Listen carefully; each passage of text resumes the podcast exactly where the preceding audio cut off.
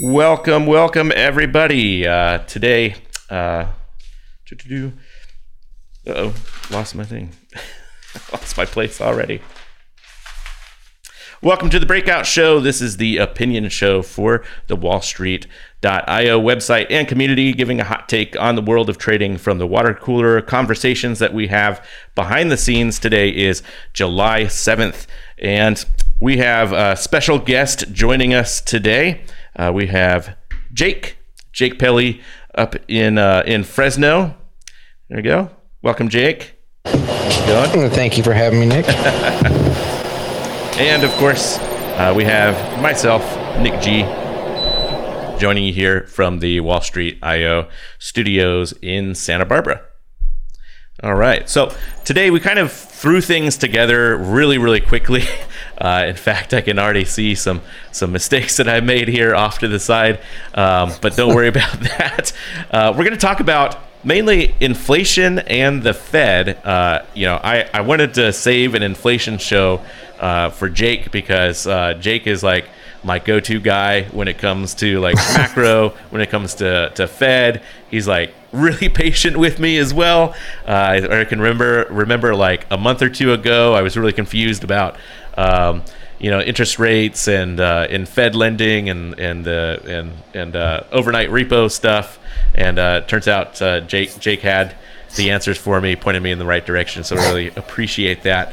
Um, Jake, I just wanted to kind of start with inflation and, and sort of you know set the scene that right now there's a lot of worry in the country uh, about you know price inflation and things going pretty crazy. I've, I've heard things like the Weimar Republic floated around where people are imagining like barrels of cash and it's the end of the world.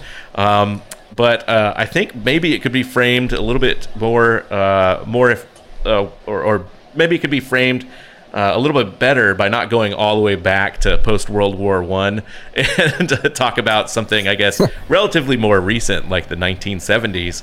Um, could you give us your take on like on what exactly was happening in the 70s? So in the 70s, they um, they saw that the economy was overheating, and so Paul Volcker said, "Hey, we probably want to step put on the brakes a little bit." So him and Jimmy Carter worked out a formula to kind of slow the economy from overheating, and they just increased interest rates like crazy, which you know caused everything to kind of skyrocket.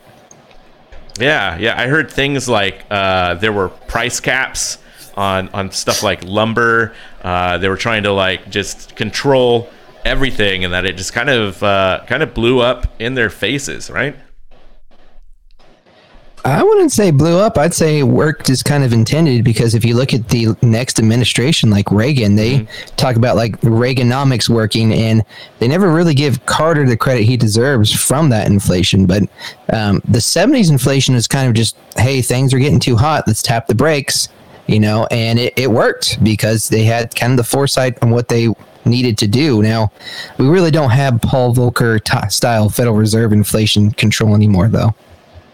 Yeah, yeah. Um, you know, uh, a lot of the stuff, uh, uh, a lot of the views around inflation today as well.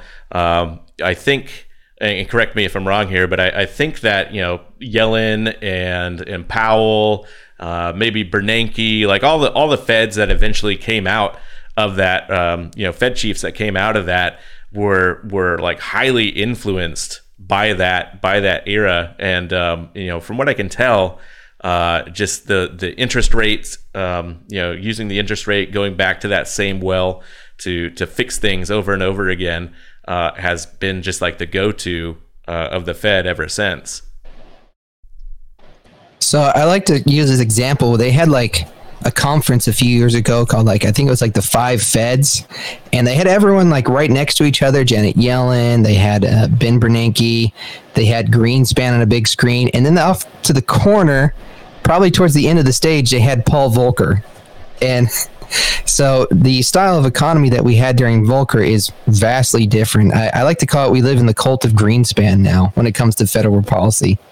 Oh gosh, what is uh what does that mean? The cult of of Greenspan is that just uh, I don't know low low inflation or exuberance or or what? Well, you figure Janet Yellen, Ben Bernanke, um, they all kind of follow off of Green Alan Greenspan's kind of footsteps when it came to uh, the Federal Reserves wanting to put pillars into the stock market and such, and they all worked under him. Uh, so uh, I think Powell might have been uh, dipped his toe during that time as well, but all the previous Fed heads after Paul Volcker have all kind of followed Greenspan's model when it comes to the economy. Mm. You know, something uh, something else that I've I've kind of heard floated around out there is uh, is this idea of structural inflation, right? Um, in that you know we're we're seeing uh, inflation metrics that are that are up, and uh, and just the the idea of and they keep on saying like oh structural inflation, structural inflation, but um, but I think that there's there's maybe some some big differences between the economy nowadays and the economy of the 1970s where we saw tons and tons of inflation where um, and you know this is my gut feeling on this was that there's just there was a ton of demand and low supply back then uh, but I don't think that we were competing with currency debasement as far as like you know printing out just tons gobs and gobs of money um, I don't remember, but did they were they like in the in were they in the throes of QE infinity back in the 70s when when you know prices were, were going up higher? Well, they actually um, debt to GDP in the 70s was only like 34, 33 percent mm-hmm. Compared to now. I mean, our debt to GDP in the 70s was like 398 billion dollars. So, um, wow, that yeah, that sounds big, that sounds so nice, right? Such a like yeah, that sounds pleasant. Now. That's like four quarters of Apple earnings. Yeah, like, yeah. oh man. So, uh, due delay. Okay, cool. I was making sure no one's getting delay there. Yeah, it it's kind of a different environment. Like they actually in the 70s they used the tools what the Fed was supposed to do. They increased interest rates, reduced dollars in circulation, and so bam, you get inflation. Nowadays we have okay, we're going to pretty much floor interest rates. We're going to print as much money as humanly possible, and at the same time, we're going to put in a third pillar where we got to keep the stock market going. And on top of that, we're going to do a bunch of other programs that the Fed wasn't really designed to kind of carry. And so the 70s and the current day models are kind of, they don't really mesh together. It's a different Fed between Paul Volcker and what we have now. Yeah. Uh, I, I think, uh, like, I have. I have like a very uh, weak theory. All my stuff is like weak theory on this because I'm not like, you know, very uh, specialized. Yeah, let me see here. I'm checking the, the chat here. So I'm just gonna check the chat. Uh, sound is good here for both Nick and Jake. Enjoying the conversation. Okay. Uh, you may have two windows open. Oh, okay. All right. Yeah. Uh, options trader in the chat room. I just want to mention this uh, for the podcast listeners. We have a chat room going here, uh, and sometimes um, you know we will have multiple tabs for Wall Street, the WallStreet.io website. You know, we'll have like multiple tabs going. Um, I've been guilty of this, and then suddenly you know I'll hear like like three different sources of the same show. So uh, that's that's something to uh, to check out for um, or to to to watch out for. Um, but uh, you know, with regards going back to the '70s, you know, there I think about the dual mandate of the uh, of the Fed, right? Which yeah. which I believe was supposed to be what unemployment and price stability, and I'm not sure when that mandate was uh, was created exactly. if that was like a, a reaction maybe to the uh, to the 70s or or to some event. Uh, but as time you know as time's gone forward, um, I think that mandate has changed. What do you uh, what do you think on that?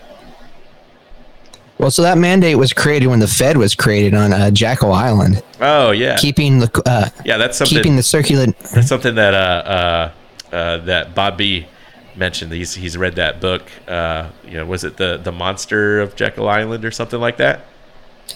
Uh, the creature of Jekyll Island. The creature of Jekyll Island. Yeah, yeah, and uh, and I always think of like, oh well, price stability and um, uh, and employment. Uh, I think of those as like, oh, those are like the the the cover of the brochure to the company that makes the sausage, right? I'm mixing I'm mixing yeah. up my metaphors here, but you look at the cover, you're like, oh, unemployment and price stability. That sounds fantastic. I'm all for that, right?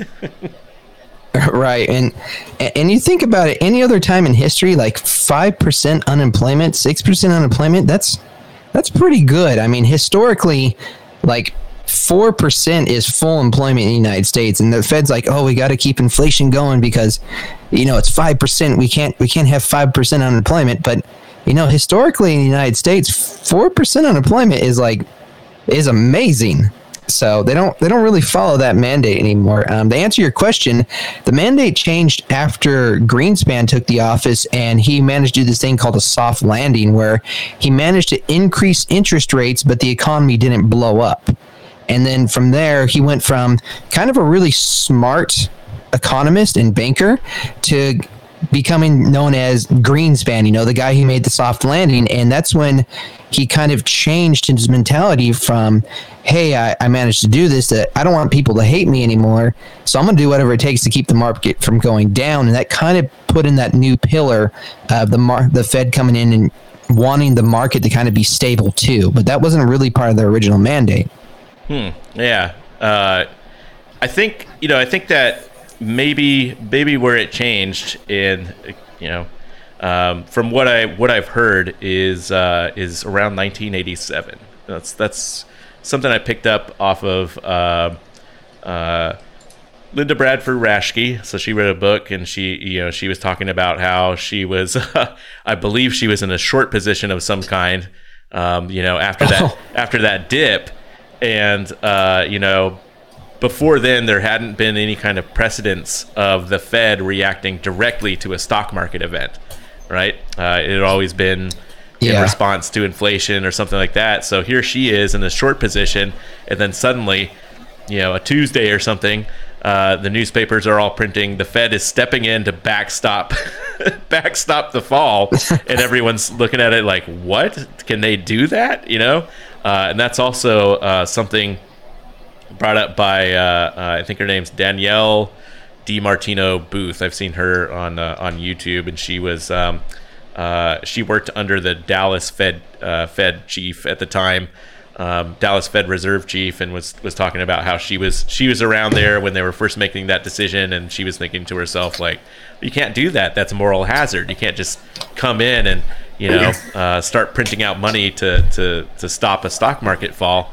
And you know, lo and behold, I think we've become really, really uh, comfortable, to say the least, with that scenario since the 1987, um, you know, big big crash.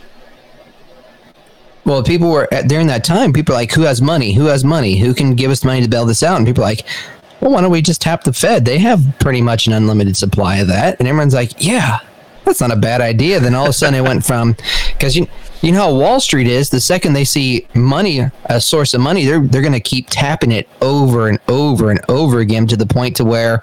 Um, I'm pretty sure if the Fed were to come out today and say, you know what, two percent interest and quantitative easing ends tomorrow, I'm pretty sure the market would drop like twenty percent overnight. Yeah, yeah, I think so too. Um, you know, something else. Uh, you know, uh, just just like building on that that uh, reactionary um, uh, Fed that seems to become more and more proactive over time. Um, can you remember? And this is also like something out here that I'm going to put to the community. Um, I I don't know much around what happened when long-term capital management uh, had their little um, what do you want to call it snafu in the uh, in the in the 90s. Oh, was it 98 or 97 yeah. or something like that? Um, uh, all I know is that long-term capital management had like the magic formula, and suddenly you had all these municipalities and retirement funds tied to it because it was it was it had like um, you know uh, steady returns, and then I know that it it crashed and it was about to pull down everything with it. Um, I hear some interesting stories about banks that were involved in the bailout. Um, but can you tell me, Jake, do you happen to know if the Fed was also directly uh, related to a bailout around long term capital management? Oh, long. You know what? All I remember about long-term capital management was they're like, "Hey, we have the secret math formula." Yeah. And I was all, uh, "Yeah, you don't have a secret math formula. The market's going to do what the market does. There's no like, hey, if I put X, Y, Z together, I'm automatically going to get ABC. Like you can't, you can't do that. But you know, you show uh, a fixed income guy, hey, I can get five percent return year over year. They're gonna they're just gonna pile money and they're just gonna back the truck up and like, yeah, look at these guys and their track record. I believe at one point during um, the investigation, they had like some guy in their their basement when like the regulators showed up to kind of see what's going on, and he was just printing out random documents and shoveling the books that they were supposed to actually have on file at any time. Yeah, and I think I think so, you uh, you told me something interesting about uh, two two banks that um, I think it was you two banks that didn't that's that kind of stepped aside and said no we're not gonna we're not gonna help bail out long term capital management. And then those two banks, what happened to them uh, come 2008 when they were looking at a little bit of trouble. Uh, do, do, you know about that story? Are you the one that, that gave me that information? It, so, it sounds familiar. You got to figure out. I have five kids, so I'm tired sometimes. so my brain's sometimes it fails to queue up that type of stuff. But um, when there was bailouts needed and there's banks with liquidity, and the Treasury Department and the Federal Reserve goes, "Hey, banks, you know, we'll help you with this deal. Nudge, nudge, wink, wink. If you help us out here." And those banks go, "You know what? We're not going to do that." Um, usually, we, when investigations show up again down the line, because all banks are going to get investigated down the line, you know, nefarious things happen to them. Yeah, I think um, so. So, what I heard was specifically. Uh, uh, Lehman Brothers and Bear Stearns uh, didn't didn't step in to help out with the long term capital management uh, bailout in the late '90s, and so when it came time, uh, you know, for them them to be stuck with toxic debt, you know, too much too much collateral and and no liquidity, you know, is what they were facing. Uh, that you know everyone else around them was like, hey, no, you know, you didn't you didn't step up. You weren't team players back then. Uh, so we're just going to let the you know invisible hand of the market take you down. So Lehman Brothers, Bear Stearns, of course, both both crash, and then uh, I think I think the you know the uh, people started to act once one of the team players was under pressure, like Bank of America or Country. Uh, no, Bank of America bought Countryside, um, bought up their debt. Yeah, Countrywide, right? Um, but I, I, know that that was starting to go systemic. Uh, I know that you know J.P. Morgan and Goldman were were both uh, facing a lot of uh, toxic debt that was you know gonna gonna blow up in their face all those obligations. Um, you know, and I know that uh, what was it? Was it AIG that was like the the tipping point there? Well, AIG actually has assets. Like they actually own jets, construction companies. They they own a bunch of assets. So so bailing them out made sense because they had collateral they could put up. Also, AIG happened to be where a huge amount of government retirement funds happened to just sit out the time too. So not good for letting that one kind of uh, fall under. But Bear Stearns and Lehman Brothers, their exposure to retirement funds to the government side wasn't as big as AIG. So AIG was like the stopgap. Yeah, yeah. You think? Uh, uh, I think you told me that that AIG had all those like retirement funds uh, tied up, and um, you know that's that's one of the the that's one of the ideas. What do you? And I want to get your take on this. One of my ideas is that the the Fed, um, their new their new mandate, I guess, is to uh, uh, is to protect retirement values, retirement assets. Um, and gosh, I don't know, uh, keep keep the credit markets liquid at any cost, right? I think that's like the true, the yeah. true dual mandate. I've heard that while everyone believes, you know, it's like, oh, Janet Janet Yellen, uh, Granny Yellen was this huge dove, you know, ready to just endlessly print. Um, I, have actually heard that Jay Jay Powell. Um, ironically, Jay Powell, who who came out and said like, "Hey, this is something you know, printing out all this money. It's it's creating all these problems. We need to avoid it. Lo and behold, I think because he's so familiar with just how um, you know how bad it is that he happens to know all the levers to pull you know so it kind of it makes him the best thing it's kind of like one of those those movies where they're like oh we need to catch a robber so they they hire a thief to work with the detectives to catch a robber. Of course, the thief is an expert at it because they, they have they know it intimately, and uh, and I think that Jay Powell has uh, is like the most proactive um, you know, watching the credit markets and liquidity compared to uh, any of its prior, you know, any of its predecessors out there. I think he's just ready, ready to go, ready to pump in uh, liquidity to keep that um, that going. Well, you know the difference between Janet Yellen, Ben Bernanke, Alan Greenspan, and uh, Jay Powell, right? No, what's that? Uh, Jay Powell is actually a banker. like he, so um, he actually works in the banking industry. Janet Yellen, Ben Bernanke, they're economists. Mm. So they work in theory and hypotheticals. And Jay Powell's like, hey, I, I actually used a shovel in my life. Like I know exactly where the bodies are buried. And drone uh, Janet Yellen and Ben Bernanke are like, we can theoretically figure out where this is. And Jay Powell is the one's like, no, it's right there. We need to fix that right there.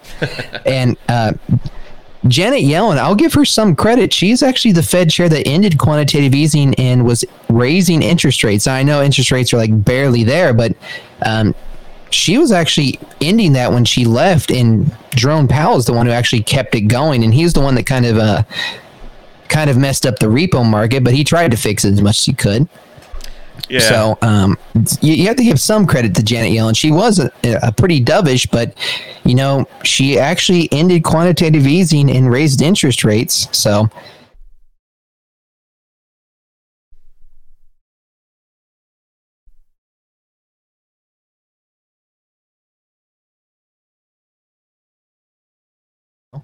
Yeah, it's a it's a really difficult uh, you know thing. Like I, I think about it, and um, because everything's so so connected nowadays, uh, I don't I don't envy the job of Fed chief, right? I mean, you know, Janet Yellen yeah. Janet Yellen had to try try to increase some some uh, interest rates to have some like some runway, some flexibility, so that we'd have you know some tools in the toolbox. Uh, and she could only go so far.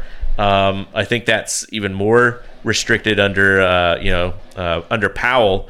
And at the end of the day, you know, it's easy uh, it's easy for for someone like me to say like, oh, you know, to, let's go back to 2008, 2009, let the entire thing crumble, let it let it just crash, and then you know everything will just reset and everything will be you know roses and puppies and kittens but that's not that's not the truth in a way i'm kind of you know i think about it now and i think of all the leverage and liquidity that corporations depend on and i think that there's maybe a little nefariousness there where where the Fed has already tipped its hat. They've already showed its hand. They've already uh, demonstrated that you know if if the if if corporations if banks lever up if they if they are just you know uh, full speed full gas towards a cliff right that the Fed every single time will come in and try to stop the brakes or or uh, you know give it a little bit more runway add a little bit more to the bridge. I don't know what the what the right analogy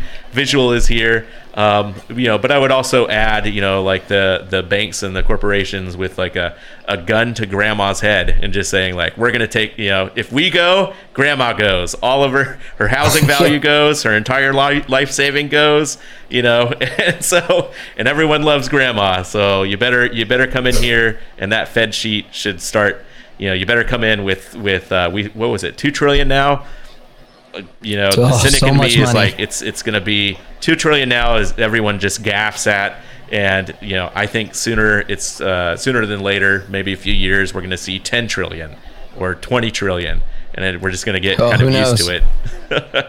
I don't know. What do you uh, What do you think? Is there is there a limit to the Fed balance sheet? That uh, that's a good question. I, I, I don't know. Like when everyone in the world is pretty much devaluing their currency like crazy, um, you know, where's the floor? Eventually, you have like systemic failure of capital, but as long as the good faith and credit is there, you know, things keep going, which is takes you into the MMT kind of realm. But uh, when it comes to Powell and keeping credit markets going, people forget that during this um, COVID crisis in 2020 the Federal Reserve was already bailing out the repo market. Like it was before uh, COVID hit and all this liquidity happened. Jerome Powell was bailing out the credit facility inside the repo market. Like that was already happening. And then when COVID hit, they just gave him the ability to bail out the municipal bond market, the retirement bond market. It he was buying corporate debt too during all this. And I'm not talking like companies that really needed a lifeline. He was buying corporate debt from Apple, Microsoft. He was buying AAA companies credit debt during all this just to keep capital flowing. Yeah. So I they they had to do something to keep it going and um, he recently ended the credit facility where they are buying mutual funds and buying uh, municipal bonds, which is just kind of crazy if you think about it.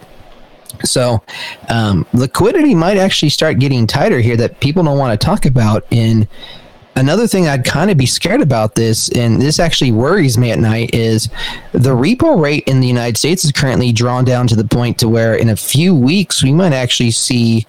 Um, we might actually have to see the government issue new debt and the Fed is going to be hoarding all this collateral and they're trying to form something. So, uh, liquidity is also an issue that people aren't talking about. And as you know, as liquidity starts getting crunched, what happens to the market once liquidity starts to dry up?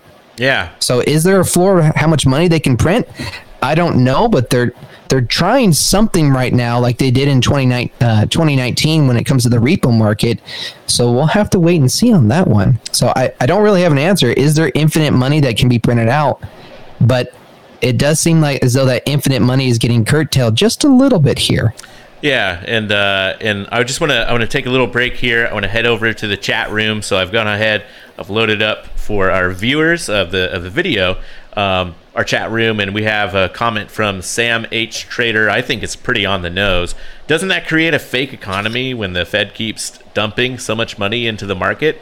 And are they only helping the large institutions to get richer on the backs of the taxpayer?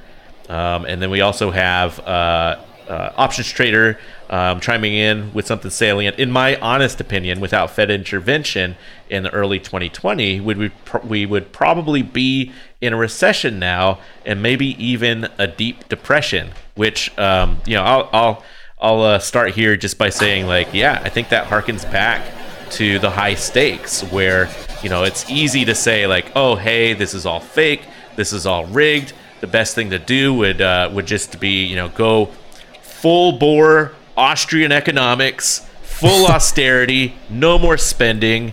You know, Keynes Keynes out the Keynesianism out the window. We're not going to stimulate. We're not going to issue more debt. We're just no, never again. Everything's just going to have to crash, right? And and uh, and I know in the back of, of some very you know like traditional economy economists kinds of heads right now, uh, they are just feeling so much relief at just the idea of like, yeah, things need to just work like a, a completely unencumbered free market, free hand of the economy, which has never existed any time in history. it's this it is this utopian dream that has never actually existed in any any real capacity for any real uh, country of any any kind of notable size like ever I think in the in the history of the world. Um, you know and then we also have the opposite side of that is like okay well even if we were trying to were to go toward that utopia the the reality of that is that everyone's going to have to suffer everyone uh, well except for the ultra rich but everyone's going to basically just be in debt paying it off for the rest of their life you know and just we'll just have to scrap a, a couple generations to to get everything back, get everything back to normal. You know that sort of thing. I don't. I don't think. Uh, I don't think anyone's willing to sign up for that one. So. well, they actually tried to do that whole free market capital thing before the Fed existed, and it led to the Fed existing. So there was um, J.P. Morgan the actual J.P. Morgan, he was the actually one of the big instruments in keeping the economy going in the United States because no one had any money to lend, and eventually in a free economy, you know, you, you think about that everyone starts hoarding things, and eventually there's no credit and there's no facility of money moving anymore, so money just becomes pretty much the dead trade. And if no one's trading money and no one's has money, uh, then who can buy bread? You know. Yeah, if uh, you know if like I, I try to think of because I'm I'm just I like to think about these things uh, and and one of the big tenets that that I think like uh, that should be you know one of the true mandates of the Fed is is uh, velocity of money, right?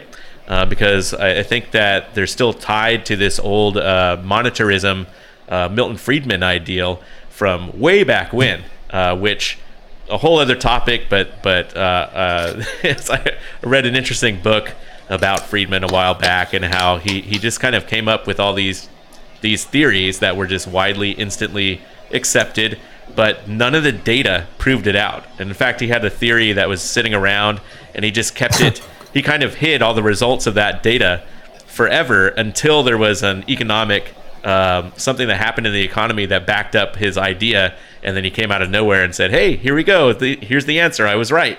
Even though he had been wrong forever on that, he just kind of waited and uh, you know, and and so everyone just kind of jumped on to this this very shaky idea, um, but it was appealing to the to the right people in power, and everyone's kind of ignored the uh, the data. But with the you know with retirement increasing, um, you know, uh, across the country, that velocity of money I see is just you know slowly slowly coming uh, slowing down and and you know things grinding kind of kind of to a halt. And you know, I, I think that the uh, Fed balance sheet is also maybe an expression of that as well. Well, they well, they said they weren't even going to post the M1 money supply anymore for a while, which is pretty much the velocity of money. Mm-hmm. And but um, to get to let's see option traders opinion when it came to fed in- intervention well you take into account that if municipalities failed uh, it's kind of sometimes hard to run a hospital if it's a county hospital and they can't pay their doctors, or say you can't get to somewhere because your municipal bonds failed because there's no more people fixing the road. So, Fed intervention is not necessarily a bad thing in moderate amounts. It's just um, when you're printing out more money than what a human person could physically spend in its lifetime, I think that two trillion dollars they printed out is enough to give everyone on the planet Earth like what two hundred bucks or something ridiculous like that. Yeah, uh, I, so I remember it, I, I did. It's, it's, not. I did some math, and I think that if uh, uh, if you uh, if you if you just take took the adult population of the U.S., you know, like shaved off, I think you you come at a for easy math, you come to a figure of like 250 million, uh, and then if you um, if you look at like the the trillions involved in that, then it's like okay, well, let's say you wanted to give um, what was it uh, uh, ten dollars? That's like two billion. Um, so then you then you go up uh, to two point we'll say two point five trillion. So about some I came to a number of like if you if all that money just strictly was broken up and evenly distributed, everyone would have received like eight thousand dollars, right? All the all tax paying yeah. adults in the U.S. would just receive like an eight thousand dollar check. Of course, you know, I think I think the lion's share of that money went uh, went to like just keeping putting a floor under the the stock market and like and uh, specifically because of the credit market um, involved in there. Uh, you know, to to kind of backtrack a little bit to uh, an idea, I want to see what you think about this. Is like uh, what I heard about the repo market, which is something that I also keep track of. Um, the repo market, for instance, uh, uh, there was a, a Bloomberg article on February 12th. It was, I think, the 12th or the 13th and the Bloomberg article was talking about how there was uh, the the Fed was going to going to stop or scale back their their uh, liquidity operations in the repo market, uh, and specifically the, the the fact that it was a liquidity operation pumping in liquidity was something to keep it keep note of. So they're stopping that, and then lo and behold, oh, suddenly COVID, uh, COVID, coronavirus, whatever. Suddenly that's important on that day you know, it wasn't important back in January when you know uh, when when it was it was pretty clear that everything was going to shut down, and you know there was a sharp dip in the markets, and suddenly February hits, and the markets go right back up to all-time highs. It was only important once that liquidity, once that floor was pulled out, that rug, and then now all of a sudden everything just collapsed. Um, uh, kind of like what uh, uh Sam Sam H Trader or uh, options trader. Forget which which year. Um, where okay, Sam H Trader saying uh, if if the money stops and it seems like uh, it's just going to crash, right? Um, you know, so I I believe that as well. I think that there's kind of a, a default. The default of the market uh, at this point, I would imagine, is just down, and that it is it is tied specifically. the reason it's up in my head is tied specifically to that flow, that flow of, of free money, right? Uh, and it expresses itself Yeah, oh, I- that way. Um, Oh, I agree totally. As long as the free money keeps flowing, there's the Tina trade is still on. There's nowhere else. Yeah. Uh, so so the reason why I was saying like well pumping liquidity in is the big is the big key there is because recently uh, what I've heard is they are they're working in the repo market, um, but what they're doing in the repo market is they're taking liquidity out because we're in a such scenario where um, the repo market uh, everyone's cash heavy actually. Uh, I even I even read the article I read even implied that like uh, banks have too much cash. Uh, now, in my head, of course, it's like, well, if you have too much cash, just just loan to small business because I'm a big believer in small business. But nope, they don't want to do that. Instead, uh, there's something going on where they're buying like more uh, treasuries, even though the treasuries they're getting issued offer like no return at all. They would rather have that than give it to a small business uh, person or somebody who wants to start a small business. They'd rather just put it away somewhere where it won't lose value indefinitely. just just keep it out of the system. Um, but but yeah, um, you know, my understanding on that is is uh, in, in general when you're collateral heavy and liquidity low, that's when things fall apart. Um, and I can also imagine, you know, taking that liquidity out of the market might slow things down, maybe to uh, address inflation concerns. Um, I don't know. What do you uh, What do you think about about their their recent thing, their, how they're tackling inflation?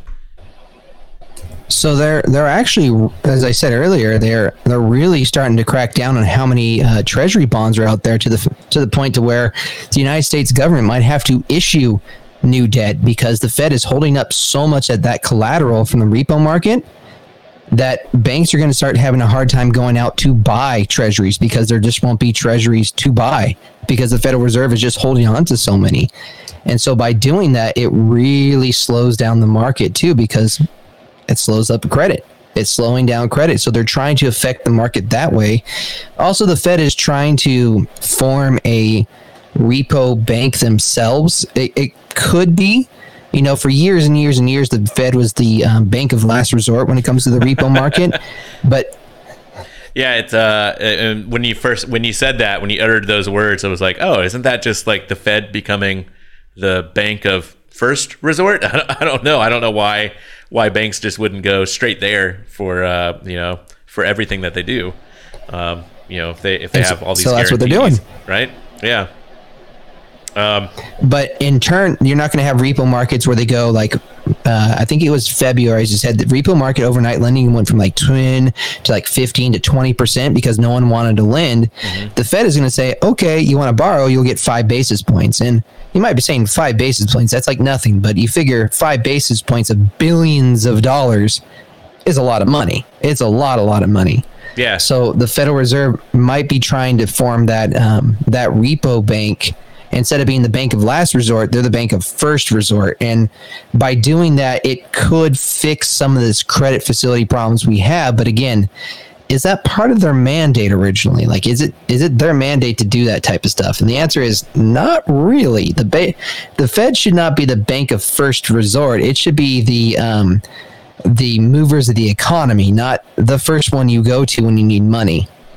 Yeah, um, but hey, if you're if you're a cynic like me and you believe that the Fed's the Fed's true mandates are uh, asset values and credit liquidity, it would uh, on for the credit liquidity arm uh, mandate the the I don't know what you call this the secret mandate the the, the cynical secret mandate.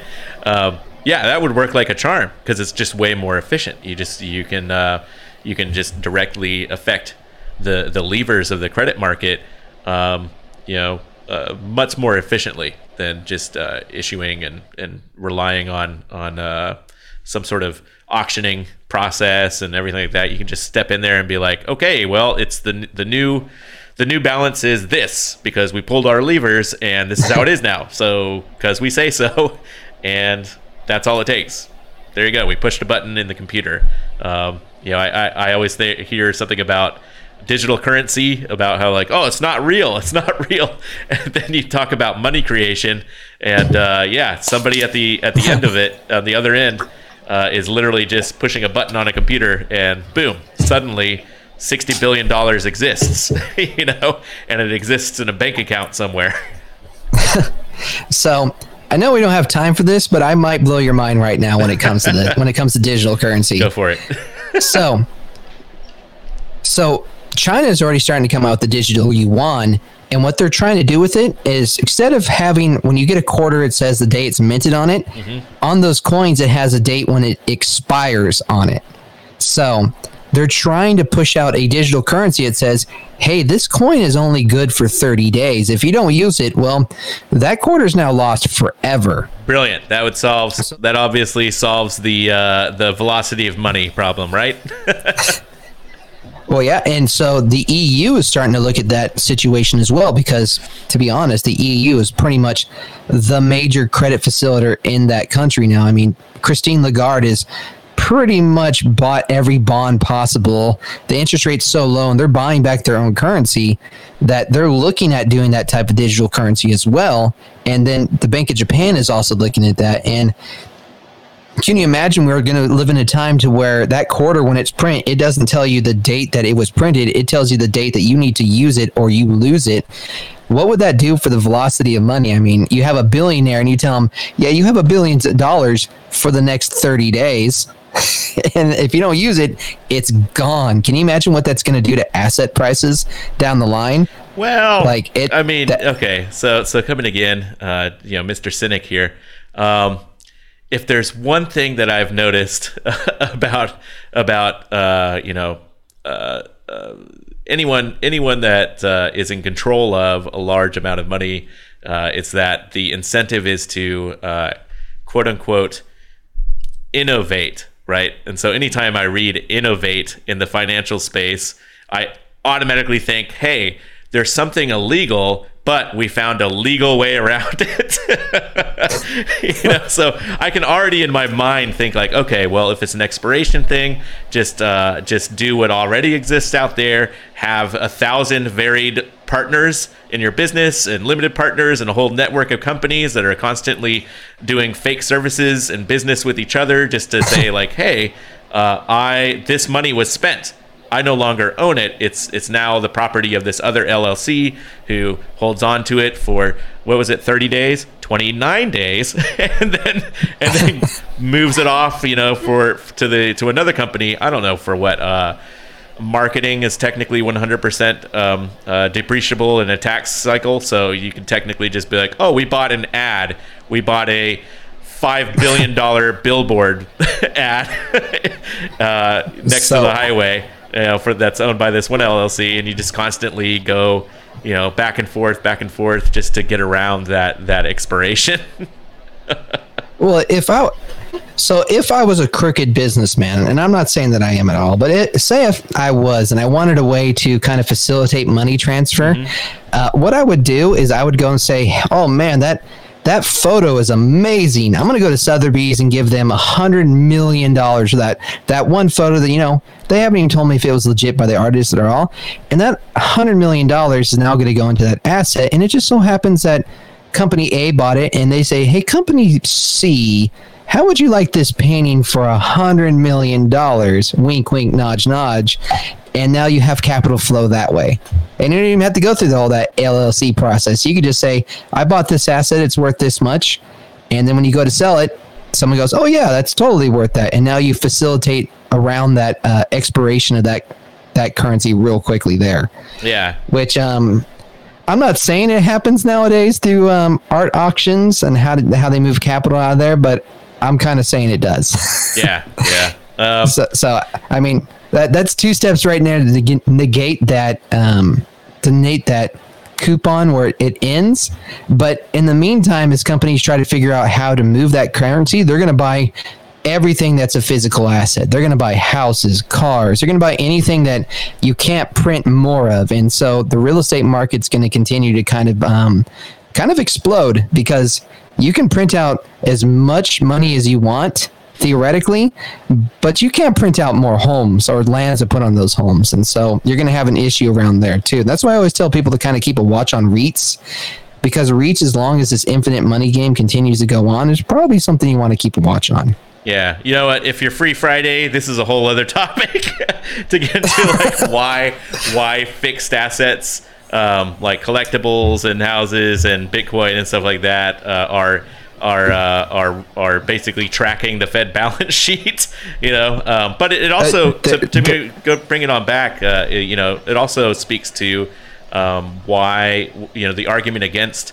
uh, inflation. Um, you know, one of the things here uh, that I want to I want to point out. Well, two of the things. One, I want to uh, hop over to the chat room. Lisa says, "Fact that Fed acted quickly to save their economy, uh, but government stimulus is excessive. Is excessive. Um, it plants the seed for market correction down the road. We'll move with caution. Uh, I can see the logic behind that. I can definitely see the logic behind that. Um, I."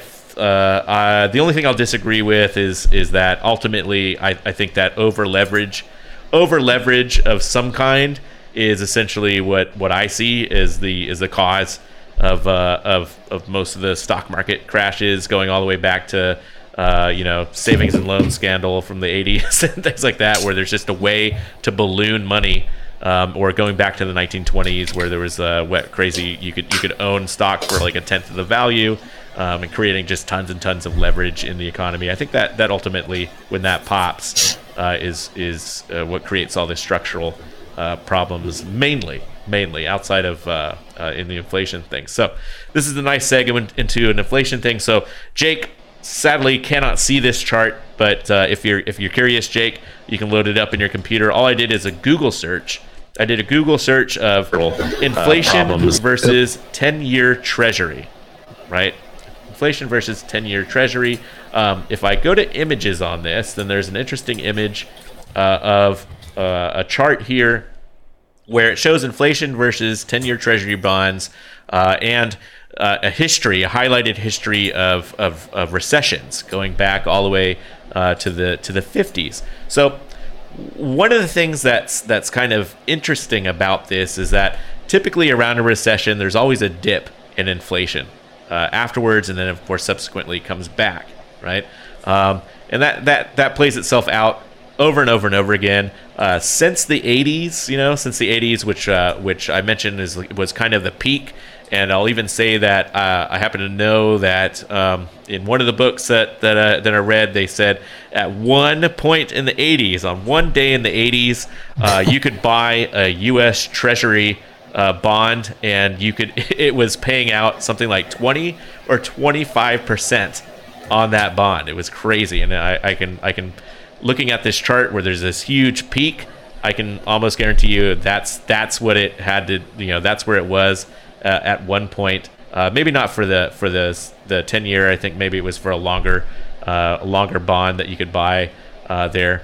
Um, but ever since that point, inflation has just kind of trended down. It's it's trended down over and over again. You do have that that um, that little thing that uh, that appears here, where after, right after um, the end of, uh, of uh, a recession, there is an uptick in um, there's an uptick in the uh, in the inflation normally, uh, and then you know we're here we are uh, after 2001 there was after 2008 2009 there was and I need to find one that is that is more and more recent here because there was like a really brief.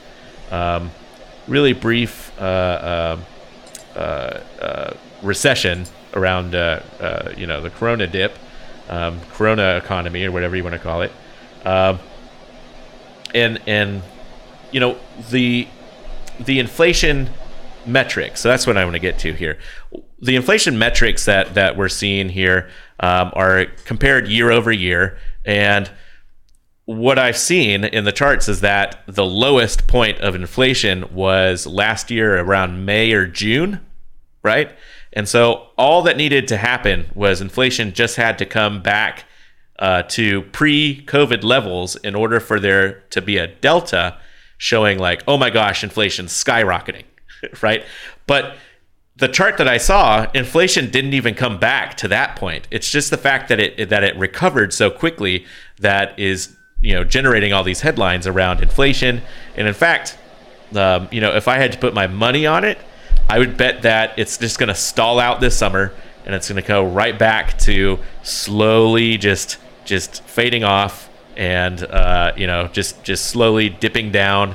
And uh, and I, I kind of see some logic in the Fed trying to like delay any kind of big action or saying like oh this is all transitory. Because if that's the case if the last 40 years are any indicator it is transitory and we're just going to end up with inflation going down and down and down uh, to the point where uh, you know everyone's expecting negative it's expecting to go negative and i can kind of see the logic behind that because like there's so little room for it to drop anymore. Um, i know it's unfair because you can't see this you know can't see the chart um, or maybe you already loaded it up jake uh, but yeah well, link it, link in the chat so i can see it. Do what? Just uh, put the link in chat and i can see it. Cut the what in chat put the link to the oh, what the website oh, okay. you're using yeah, for yeah. the chart. So I'll do that. Let me let me see here. Uh, I'm gonna copy this very long long thing. I'm gonna paste it in the Wall Street AO chat.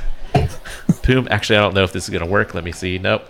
Uh, let me let me see if I can find uh, find it. Just short, just shorten the link. I'm trying to. I'm trying to. Uh, you know what? I'm gonna have to do this. Uh, I'll send you a Slack. Let me see. Where's the Slack here? Oh, uh, I'll, yeah. I'll take Slack. That fancy, works, right? that is fancy. There's Kathy right there to the rescue. Oh, did Kathy? Kathy put it in. Uh, copy. No, she link? helped you get the shortened the shortened linked. So, as you're giving me that link, I want to answer Lisa's question if you're okay with there that. There you go. Yeah. Uh, so I pasted the very long link in. Uh, there we go. Yeah. And I've seen an updated right. version of this before too, where you know inflation uh, with the COVID thing. This one shows inflation around. Uh, it ends with the uh, the uh, the global financial crisis. Well, who didn't who didn't see that crash coming? I mean, literally, they, they were letting dogs write loans on real estate. Yeah, yeah, exactly. That's an interesting chart. That's pretty cool. Yeah, um, yeah, it's it's pretty neat. Um, it's pretty neat little thing. Oh, tiny URL. So Kathy, uh, I guess I could have pasted that in. Uh, I'm going to do that anyway, uh, and make a tiny URL. Let's see. Um, so Lisa has to say, yes, I think the the Fed is a great tool. It, it, was made to use as a tool, but over time, it's been used as a political tool to um, patch a band aid for what should have been fixed by government action. And so, um, the Fed the Fed tries as much as they can. I, they literally talk twice a year in front of Congress, begging them to do something and not rely on the Fed so much. And Congress goes, "We'll get right on that." Wink, wink, nod, nod. yeah. So yeah. I. Th- I guess uh, you know what, um, and it is twelve. So, so uh, I hate to uh, cut things short here, uh, but before Jake hopped on, uh, Jake was literally on the road. He was like, "Hey, you know, I think I, I, I might be able to actually make it today." So we kind of just threw this, slapped it together, made it happen, so we could hop on this. I think this stuff is is entertaining. Myself, uh, you know, I was gonna I was gonna try and mention. I guess it doesn't really need too much analysis. I can remember. Uh, I can remember you know Powell in front of Congress, and he's replying to MMT and just saying like, "Oh well, I you know the whole premise of MMT where you can just uh, you know print money to to solve your own debt problems, like." Uh, that's fundamentally wrong. And then you kind of see him like do it over and over and over again. And like, uh, it just, yeah, you kind of scratch your head around like, okay, so the pattern here is for Powell to come out and say, hey, this is there's a systemic problem and you know we got to stop doing this and then i bet that i guess the bet is that within a year he's going to do that he's going to do exactly what he said is the thing that that government shouldn't do you know, or that the Fed yeah, should for do. sure. well, I mean, just keep a watch on the repo market. If that liquidity starts tightening up really tight there, that's when the um, Yeah. that's when things are going to start getting a little bit dodgy. And come around September time, when everyone has to go back to work, um, and people aren't making as much money as they were when they were on stimulus, you have to have something that's going to break. Either prices go down or they don't, and then we have another issue down the line. So, the inflation could be transitory until people have less money to buy goods and services, and then if people buy good less goods and services, those earnings are going to be lower. So, just something to think about. That's a great note to leave the show on. Uh, looking over in the chat room, uh, we have some thanks here. Uh, Options Trader saying, reminds me of my long ago grad classes in macroeconomics. Uh, thanks for that. Thanks for that. I'm not a macro guy myself. I, I just, uh, I'm, I'm the equivalent of a coffee table macro guy. coffee table book. Uh, Donna BP saying, country is desperate for infrastructure improvements.